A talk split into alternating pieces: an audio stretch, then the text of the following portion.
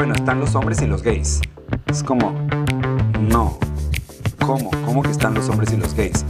Hay hombres gays. Yo creo que ese es el issue de las etiquetas. Nos hacen sentir no vistos.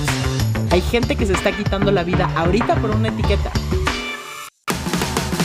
Esto es Watsoneando con Los coaches Del método Watson. Hola, hola, bienvenidos comunidad a este penúltimo capítulo de esta temporada. No puedo creer que estemos en el penúltimo capítulo, se me ha pasado súper rápido. Si es la primera vez que nos escuchas, te recomiendo que vayas a ver los demás episodios. Ha llegado muchísima gente nueva a la comunidad, así es que pues bienvenido si estás aquí por primera vez. Y si ya nos sigues, pues llegamos a la última categoría de las 12 categorías que Brené Brown propone como las categorías donde los seres humanos experimentamos mayor vergüenza.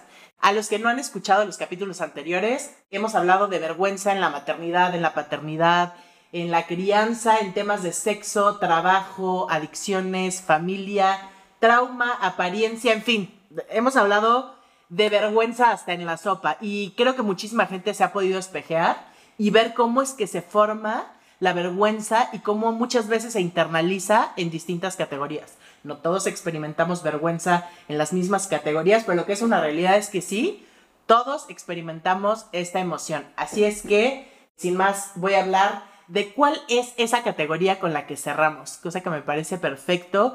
Esta categoría es vergüenza alrededor de ser estereotipados o etiquetados. Yo voy a ser muy Miss as usual, o sea, yo voy a dar una explicación de qué es etiqueta, qué es estereotipo y demás, y lo voy a ir hilando así. Así es que voy a empezar por definir qué es una etiqueta.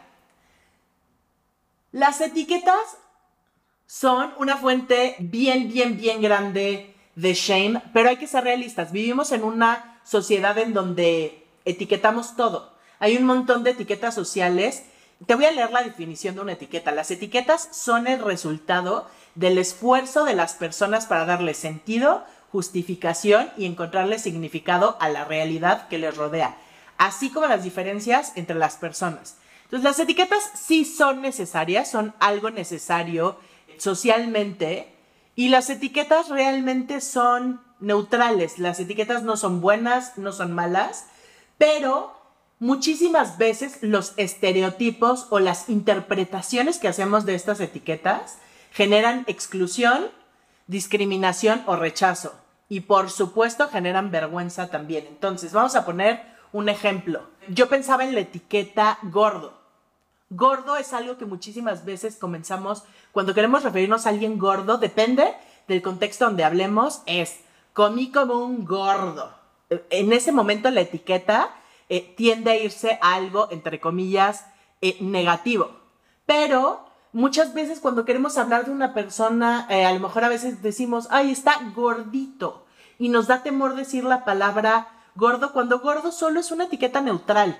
Gordo es describir una forma corporal, una talla, y en muchos lugares esta etiqueta es algo positivo. Cuando yo estaba casada, por ejemplo, en, en el sur de México, es como si alguien se casa y se pone gordo, es como, te está yendo bien en tu matrimonio, estás bien gordo. O sea, cuando yo escuchaba eso, bueno, yo que la etiqueta gordo ha sido que algo de mis fuentes más grandes de shame, para mí escuchar eso era como muy fuerte. Entonces, la etiqueta es algo neutral. En muchos lugares las etiquetas, o sea, por ejemplo, volviendo a esto de gordo, gordo se puede utilizar de una manera peyorativa. Entonces, el significado depende de quién y el contexto en que lo apliquemos y con qué fin se aplica. Lo que sí es una realidad es que una etiqueta, un estereotipo, refuerza cosas que si alguien está experimentando shame por la interpretación que tiene de esta etiqueta, eh, puede afectar un montón en su mundo emocional.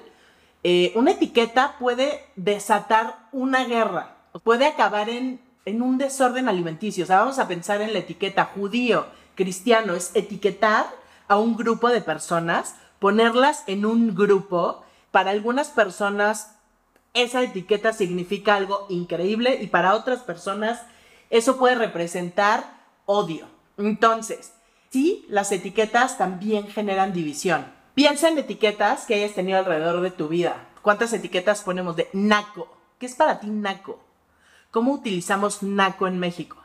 Naco, loco, gordo, depresivo, zorra, eh, no sé, piensa en más etiquetas, flojo, tonte. Piensa en todas las etiquetas que utilizamos socialmente.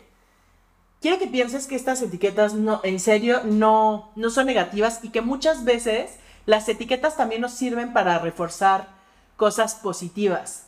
Pero por lo general, una etiqueta siempre acaba creando un límite.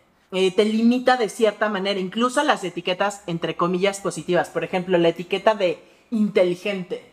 El tener ya etiqueta de inteligente o responsable, muchísimas veces es esa cosa que te hace, eh, no sé, cuando eres etiquetado como el súper responsable, esa vez que no quieres ser responsable, que quieres eh, ser el que llega tarde o algo así, puede ser como, como ya tienes esta etiqueta que te define, está marcando un límite de lo que te es permitido y no te es permitido. Entonces, te propongo que no, no etiquetar tan a la ligera y sobre todo voltear a ver eh, las etiquetas que te has puesto, porque las etiquetas no solo te las ponen socialmente, hay etiquetas que tú solito te has puesto. ¿Qué etiquetas te están limitando y cuáles te están expandiendo? Entonces, por ejemplo, en algún episodio anterior hablábamos de lo que la etiqueta loco puede significar en cuanto a salud mental.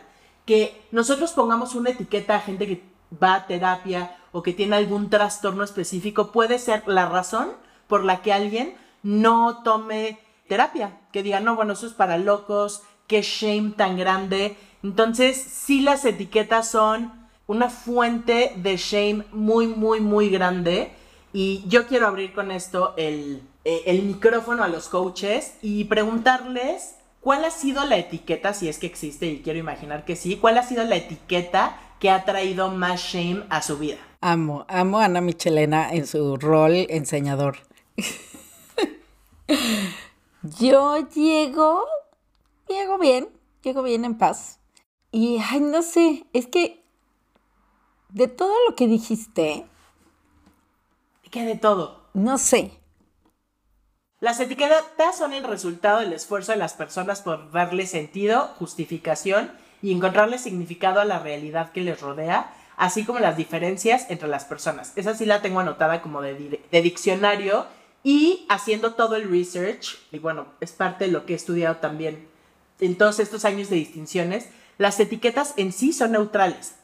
Lo que le da el sentido de positivo o negativo, el que me lleva a shame o no, es una interpretación a lo mejor para ti, que yo, no sé, que alguien le digas, ay, eh, qué zorra.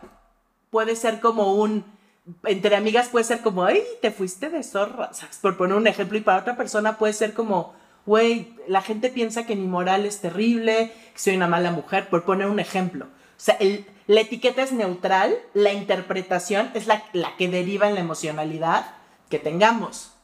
Es que hay varias, ¿no? Siento que, que para mí una de las etiquetas que sí me generan más shame es la de la de loca. ¿No? O sea, cuando alguien dice, es que estás loca, yo me digo a mí misma a veces que loca. Y cuando yo me lo digo a mí misma, yo no siento shame. Pero si lo escucho de alguien más, si es así como de, no, no estoy loca, soy perfectamente cuerda y te puedo enseñar todas las razones por las cuales sí, tengo razón. Para mí, ¿sabes qué? Ahorita hablando de eso específicamente de loca, lo que yo interpreto con esa etiqueta, el otro no está tomando en cuenta mis emociones.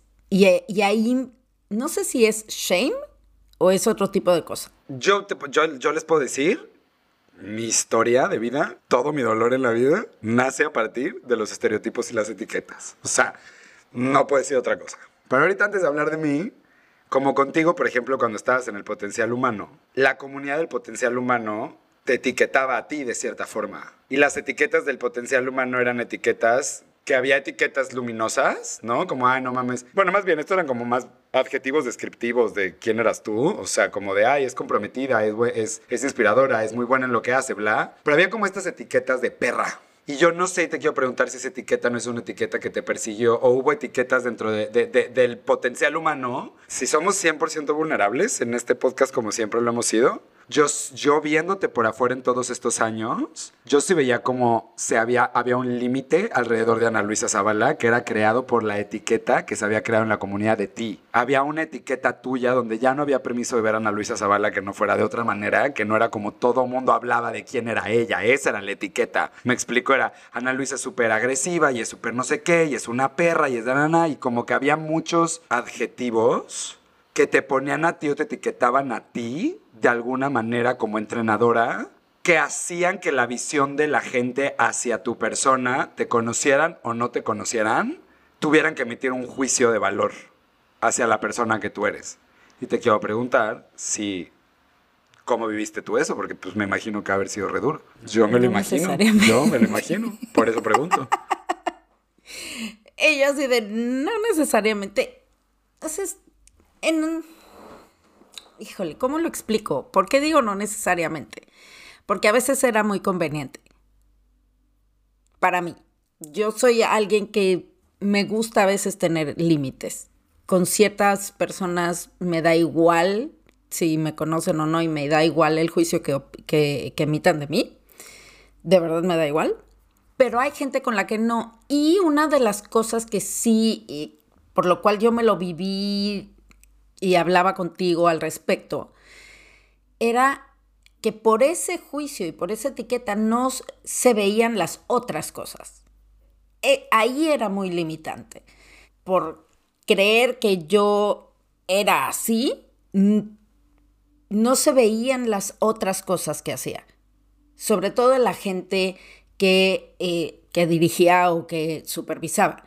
Y ahí sí era re duro porque era así como, y, yo me puse esa etiqueta, de hecho, me acuerdo muy bien que un día estaba yo hablando con mi amigo Cristian, Cristian Molina, y, que yo le decía, no, es que yo soy súper perra, y me dice, a ver, no, espérame tantito, tú no eres perra. Y yo, ¿cómo? ¿Cómo que no soy perra? Me dice, no, tu personalidad no es la personalidad de una perra. Eres una persona dura, eres una persona directa, pero no eres perra. Y yo, cuando, cuando él me dijo eso, fue como, wow, tiene toda la razón del mundo. Fue como, yo me quité esa etiqueta.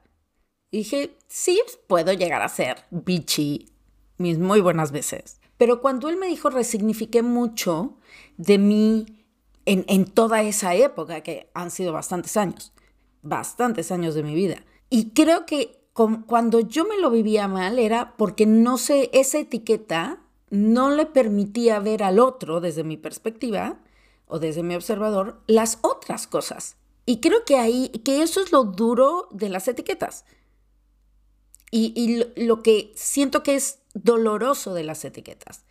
Que porque yo ya le puse la etiqueta a alguien de, no sé, golfo, ponle tú, de qué palabra más ochentera, sí, Sí, sí, sí, sí, súper ochentera, súper así, pero mi palabra sí, sí, pero dejémoslo, se queda, se queda. Se revela la edad. Se queda. No, se queda. Se, se nota la edad. O sea, de mujeriego, ponle tú.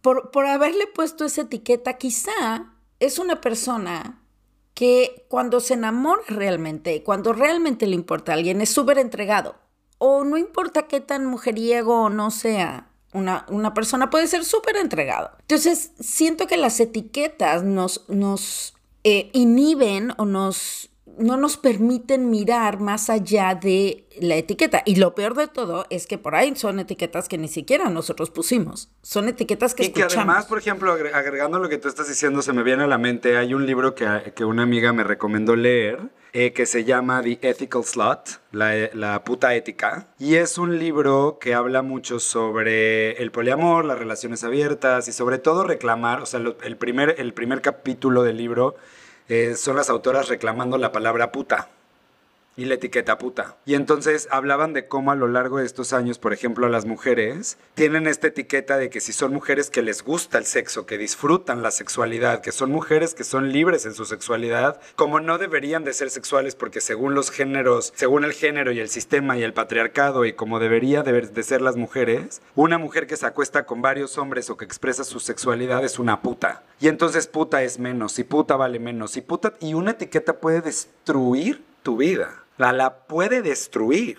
Porque justo lo que pasa con estas etiquetas es cómo yo ato, hilo acoso mi, mi autopercepción, mi autovalía y dónde pongo mi sensación de valía dentro de esa palabra, qué es lo que significa, qué es lo que la gente cree de una puta.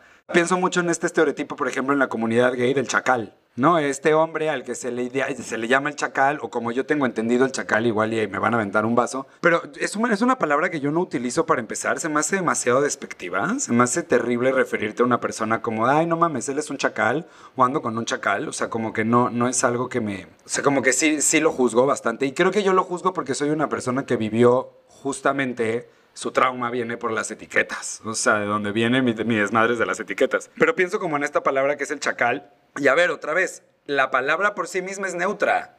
Chacal no significa nada, gordo no significa nada, puta no significa nada. O sea, no sé, la palabra por sí misma no significa nada. Lo que le da significado es la interpretación que le damos, ¿cierto? Entonces, em, hay mucha gente que dice, no mames, qué rico los chacales, los chacales son deliciosos, no, pero siguen hablando del chacal como esta persona que es musculoso, pero que es de un estrato social más bajo, pero que se viste de cierta manera, que habla de cierta manera, que le gusta cierto tipo de música. Y entonces empezamos a poner estos adjetivos donde empiezan a separar a las personas y empezamos a acomodarlas y es que ahí está todo el pedo de la vergüenza. Si tenemos a toda la gente dividida en todas las etiquetas que te puedas imaginar, que es el ñoño, que es la popular, que es el tento, que es el teto, que es la golfa, que es el que es la puta, que es el no sé qué, o sea, como que todo el tiempo estamos etiquetando a la banda y poniéndoles ese valor y, y- y- está súper heavy. Sí, fíjate que ahorita que estabas hablando de eso, al, al yo ir escuchando la- las etiquetas, digo que heavy, ¿no? Porque creo que las hemos usado para separarme del otro y pensar que yo soy más que el otro, porque yo no tengo esa etiqueta. O sea, si yo me dirijo a alguien por- con el naco, ponle tú, es para yo hacerme más, porque el otro es menos que yo. Y entonces me separo de esa persona. O el teto, ah, porque yo soy más y soy más importante. O ese tipo de cosas, siento que el dolor de una etiqueta, no sé si por ahí, voy a filosofar, ¿eh? No sé si por ahí viene el shame de las etiquetas, es porque viene a quitarme, a removerme de la pertenencia del grupo. O sea, justo es así y una etiqueta te puede llevar a tener una interpretación de insuficiencia, de no valgo la pena. O sea, yo por eso quiero saber si hay alguna que se, se hayan vivido. Yo tengo muy clara cuál es la mía y cómo me sentí en el momento en que me la compré como verdad, era como una cosa muy dura. Y, o sea, ahí empezó una fuente shame muy grande. Para mí el que me hayan dicho, eres muy intensa, pero es el lugar desde el que me lo dijeron no vino como un lugar padre, vino con un juicio de verdad muy, como muy peyorativo, como que intensa. Y entonces el ser intenso era como un te ríes muy fuerte. Ay, hablas muchísimo en clase. Lo escuché tantas veces que fue como un esto es una parte pésima de mí. Yo lo tengo que moderar, lo tengo que ocultar porque me ha costado amistades para quienes soy too much. Para los chavitos que me gustan soy too much, doy demasiado muy rápido, soy muy intensa, en la escuela soy muy intensa, no les caigo bien a los profesores. Y evidentemente había personas que me amaban con toda esta intensidad, pero esas etiquetas cuando vinieron desde un lugar de señalarlo como algo malo, desde el lugar en que me fueron puestas, para mí la intensidad muchísimos años fue de las peores cosas que podían existir en mí. Con el tiempo lo pude resignificar y adueñarme de, güey, habrá gente que le encante que me cague de risa y se escuche 25 cuadras más allá. Y hoy estoy más clara en adueñarme de mi intensidad, y amo mi intensidad, pero por muchos años fue una cosa en relaciones. Por ejemplo, era como un, me tengo que medir, no, no puedo escribir lo que quiero escribir, tengo que calmarme, aunque yo estoy sintiendo muchísimo, eh, voy a asustar a los güeyes. Voy a asustar a mis amigas si soy tan efusiva. Hasta que encontré mi tribu, ¿no? Este, de gente con ADHD aquí. Gabo es, es parte de esa tribu. Por mucho tiempo fue, de verdad, era como, eres mucho. O sea, eso lo escuchaba en todos lados. En relaciones como un, güey, estás haciendo un drama enorme. No mames, es demasiado. Te pones demasiado loca, demasiado... Todo lo que yo era y mi personalidad tan loud fue etiquetada como, como too much. Y otra, otra etiqueta que esa me la viví también súper fuerte fue la de Zorra, y ya lo platiqué en otro capítulo, pero es yo andaba de free con un güey, así se decía en mi época, me daba besos con un güey que no era mi novio, y en Querétaro fui la zorra, o sea, de llegar a lugares y, y en serio, oye, no manches, dicen que eres súper zorra. O sea, gente que me conocía después, que eres súper zorra. Yo sabía que yo tenía esa etiqueta, yo y mis amigas. Y era una, una fuente de verdad de sentir, pues que ningún chavito bien iba a querer nunca conmigo porque yo ya había andado de free con alguien. Este, me sentía como muy, muy inferior. Y quiero decir que hoy en día todavía acercarme al círculo social, o sea, toparme con gente de esa época, una parte de mí, mi cuerpo regresa a sentir juicio, este, fue tanta la burla y justo lo que decía Sana como un, esto me hace mejor que tú y mucha gente lo utilizaba como para convivir y criticar, que no sé, o sea, llegar a ciertos lugares como reuniones de prepa o cosas así. Obviamente yo hice una carcasa como muy dura, pero en el fondo me afectaba un buen, me sentía bien triste, me sentía bien poquito valiosa, o sea, creía que otras mujeres valían mucho más que yo, porque yo, en serio, siento en el cuerpo y se los explico a mis amigas actualmente el güey. Para mí todavía llegar a algunos lugares, ¿sabes? Con estos machitos de mi generación, hace que mi cuerpo se sienta como como en la energía de aquel momento de decir, puta, tengo que poner mi mejor cara y todo, pero me siento muy juzgada, me siento poco valiosa, me siento insuficiente, siento que nadie me va a querer. Siento que nadie me va a querer, que, que todos los hombres van a pensar que soy fácil, que soy... Regresa a mi cuerpo la sensación, hoy lo entiendo muy bien y he trabajado mucho en deconstruirlo, pero gente de esa generación es como algo que digo, puta, qué pinche sensación corporal tan espantosa, mano.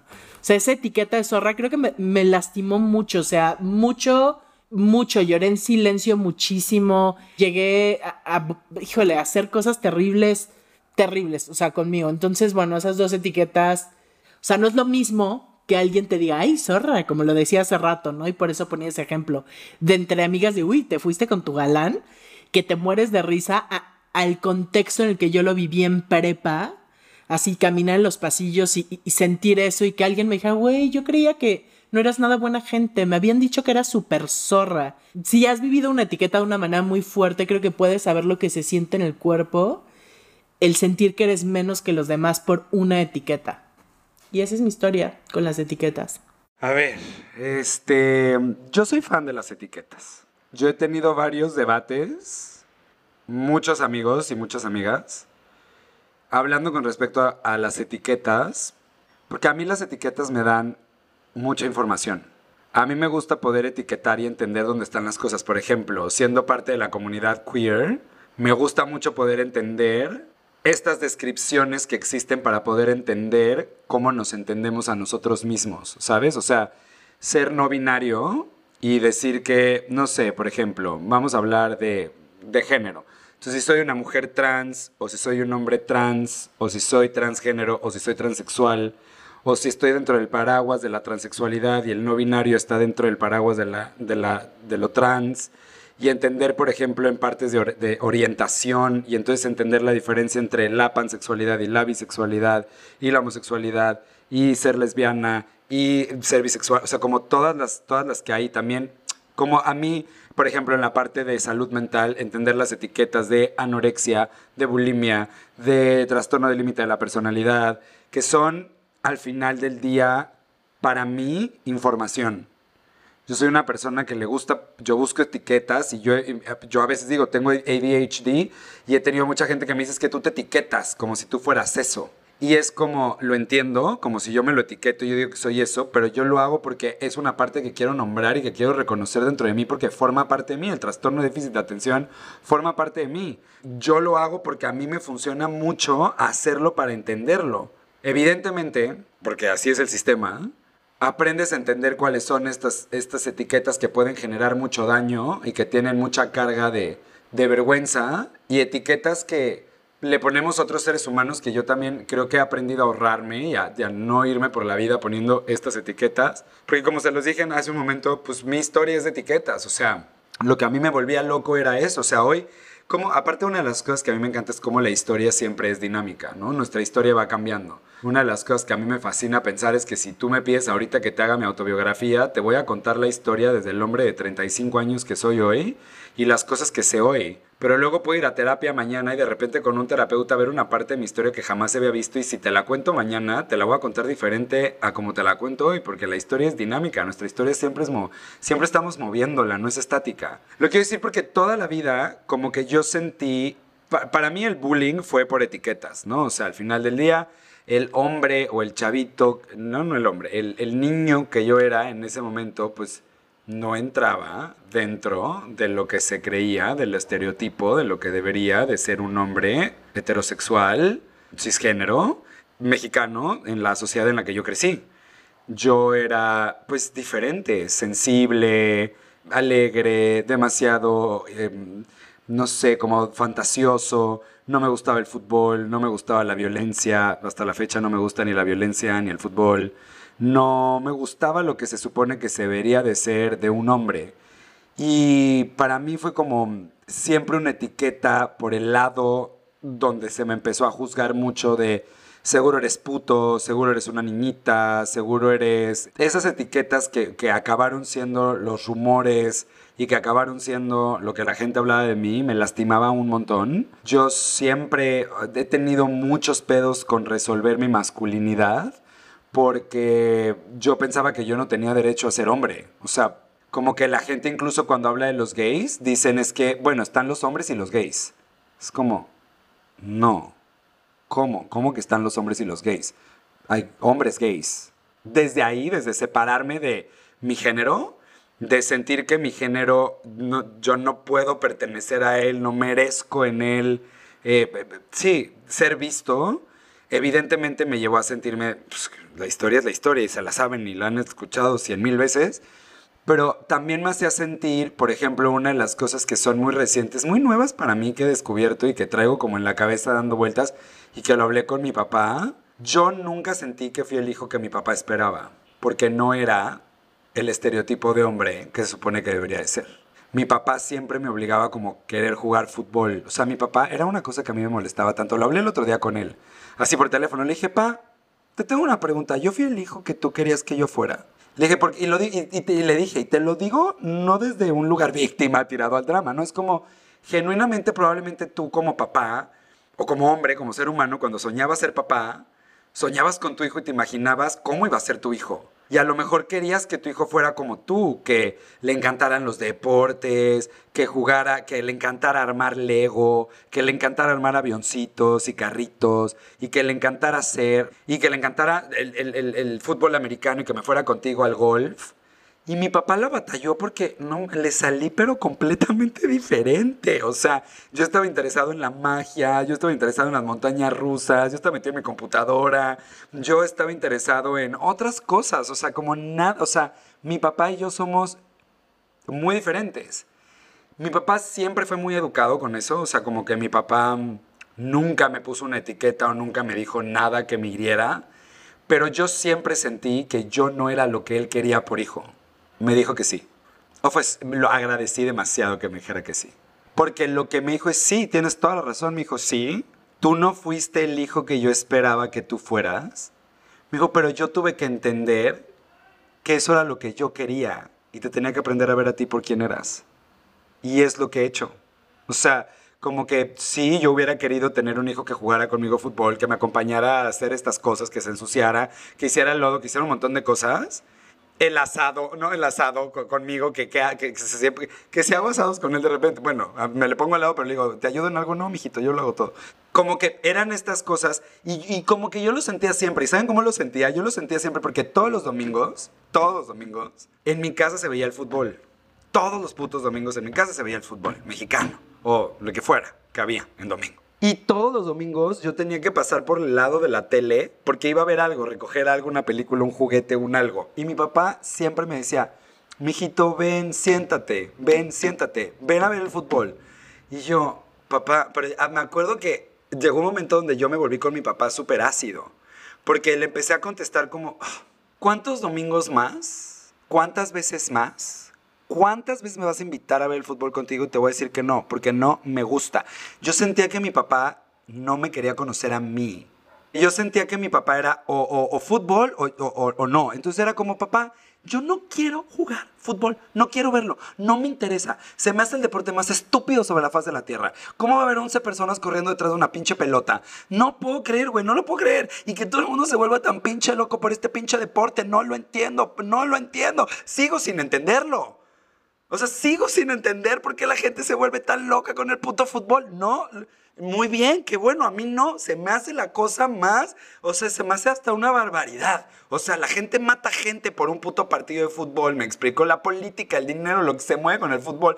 No lo puedo creer, no me gusta el fútbol nada. Lo siento a todos los futboleros del otro lado. Pero mi papá siempre me decía, siéntate, yo le decía, no me ves. Entonces, el pedo es que yo sentía que la gente no me veía y las etiquetas me hacían sentir no visto. Yo creo que ese es el issue de las etiquetas. Nos hacen sentir no vistos al yo poner una etiqueta de alguien, no lo estoy mirando más allá de mi etiqueta.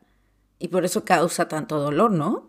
Y si se ponen a ver en todas las categorías, o sea, hagamos un análisis. Todas las categorías tienen su etiqueta, todas. Y, en la vergüenza, o sea, en la vergüenza de todas las categorías es por una etiqueta, piénsenlo. La de imagen física e imagen corporal, etiqueta sobre eso todas las etiquetas que hay en eso. Envejecimiento, todas las etiquetas que hay en eso. Maternidad, todas las etiquetas que hay. La, es una madre, este, no sé, yo no soy mamá y no soy papá, entonces no sé cuáles serían las etiquetas como de maternidad y paternidad, pero de las etiquetas de maternidad y paternidad, de sexualidad, puto, en la comunidad gay, pasiva, activa, pasiva, no sé qué, y esta es una, una putita, facilota. O sea, como que me explico en, en todas. no hay una sola categoría, en no hay ninguna categoría que la vergüenza no sea o no venga por una etiqueta que mencione de alguna u otra manera que eso de ti está mal. Yo por eso pensaba que esto es una manera como súper perfecta para cerrar la temporada y que fue accidental,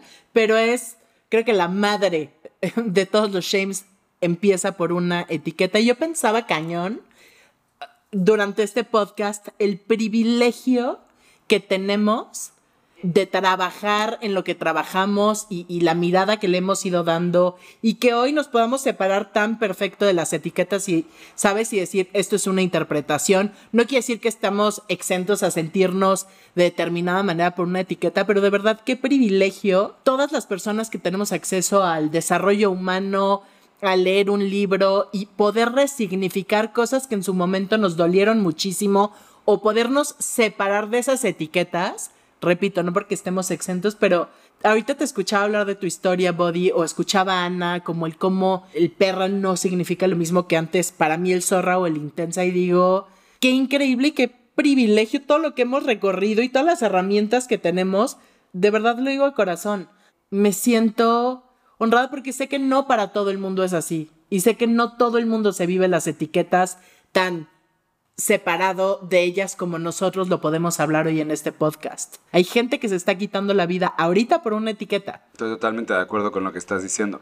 Me parece que como tú lo dices, este tema para cerrar el podcast o para cerrar esta temporada, bueno, no vamos a cerrar, eh, falta un episodio más para cerrar la, temporada, que esta sea la última de las 12 categorías que hablemos, creo que sí es importante y creo que es aquí donde podemos dejar el mensaje final, ¿no? Como a ver, lo que nos causa vergüenza a todos los seres humanos es sentir que podemos perder la mirada del otro. Eh, una de las cosas que a mí me, volaron la cabeza en una de las lecturas, en uno de los libros de emociones que he leído, que es el de Luchi Mejía, una coach ontológica, ella habla de la vergüenza como una emoción secundaria de la tristeza. Y lo que ella dice es que la tristeza es esta emoción que sentimos todos los seres humanos. En el momento en el que la narrativa que estamos teniendo lo que se detona es una de dos cosas. O estoy perdiendo o perdí algo que me importa mucho, o la otra es la que Ana Luisa dijo en el primer episodio del podcast en la vida, que fue no se no no recibí algo que esperaba que se me diera, ¿no? Y que eso también genera tristeza.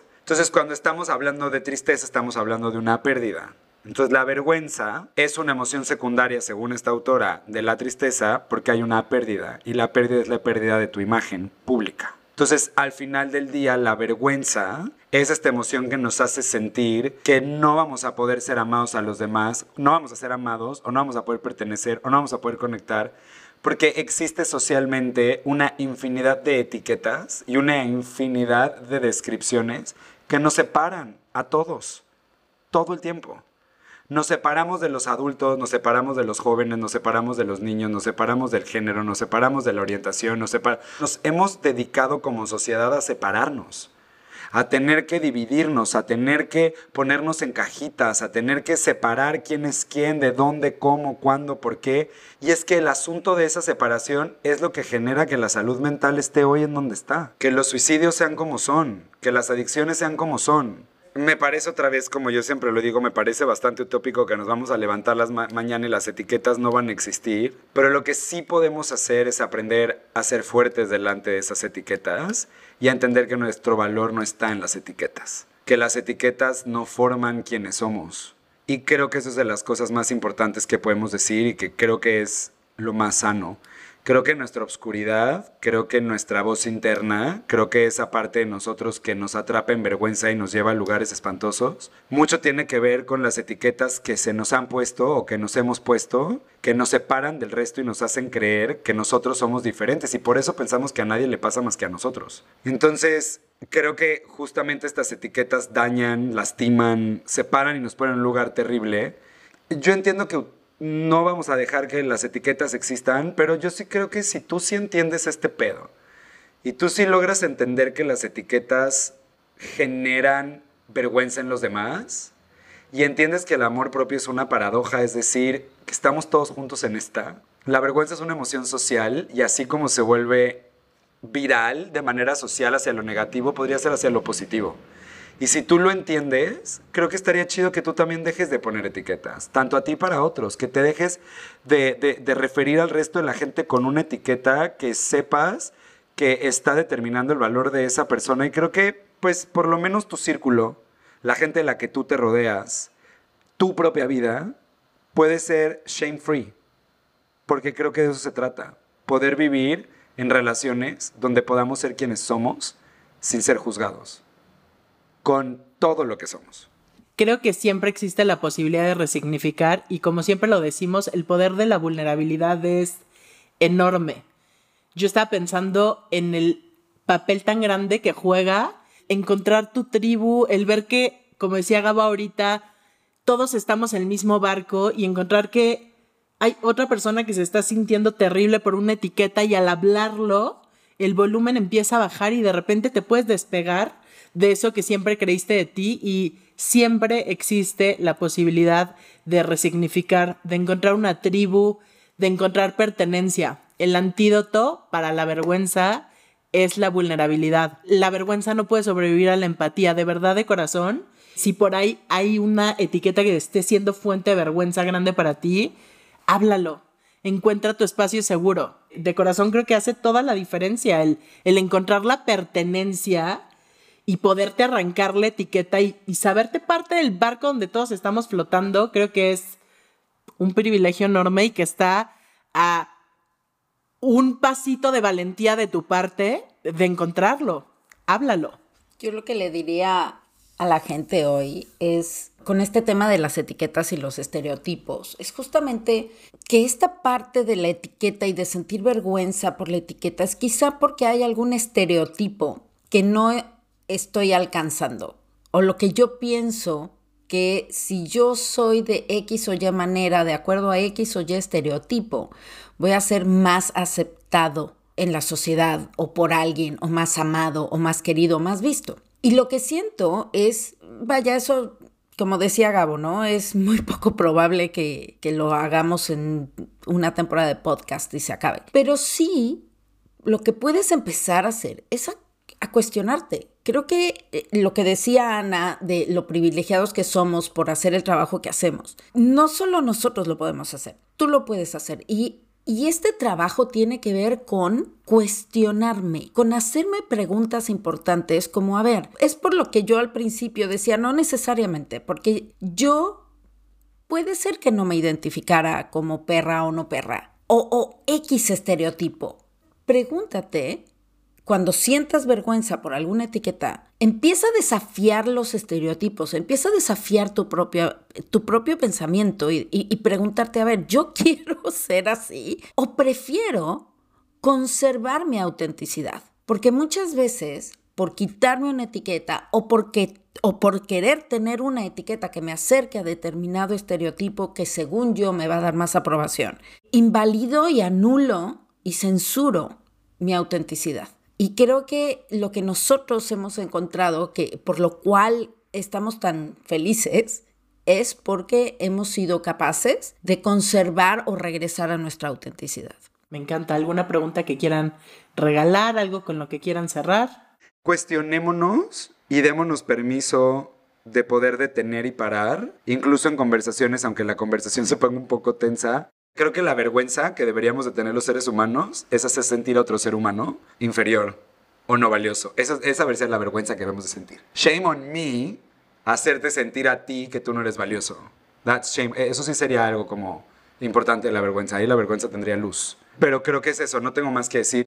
Recuerden que no porque sea la última temporada, recuerden de darnos like, de darnos un rating, de ponernos estrellitas, de compartirnos en redes sociales qué has visto tú acerca de la vergüenza, de bajar el episodio, de escucharlo en tu plataforma favorita, compartirlo, compartirlo, compartirlo. ¿Qué, Gabo Carrillo? Este 10 de noviembre es el Magno Light de la vida. No sé si, o sea, si estás escuchando este podcast y no te has enterado, gente, logré invitar a ocho cracks que han hecho y me han acompañado en este proceso para que a través de las redes sociales el método Watson se haya ido súper lejos, que me han prestado sus espacios. Invité a estas ocho mujeres que son súper cracks a que formen parte del el taller de Choose the Road Trip del 10 de noviembre al 13 de noviembre. Entonces te puedes inscribir ya en este momento. Ve a la página del método Watson. Estas mujeres son Jime Frontera, Ashley Frangé, Leti Saún, Romina Sacre, Eva Latapí, Sacil Abraham, Caro Pérez y Carla Cardona. O sea, se va a poner esto, aparte imagínense, cada una, vamos a tener una conversación cada una de ellas y yo sobre alguna de las clases de la metodología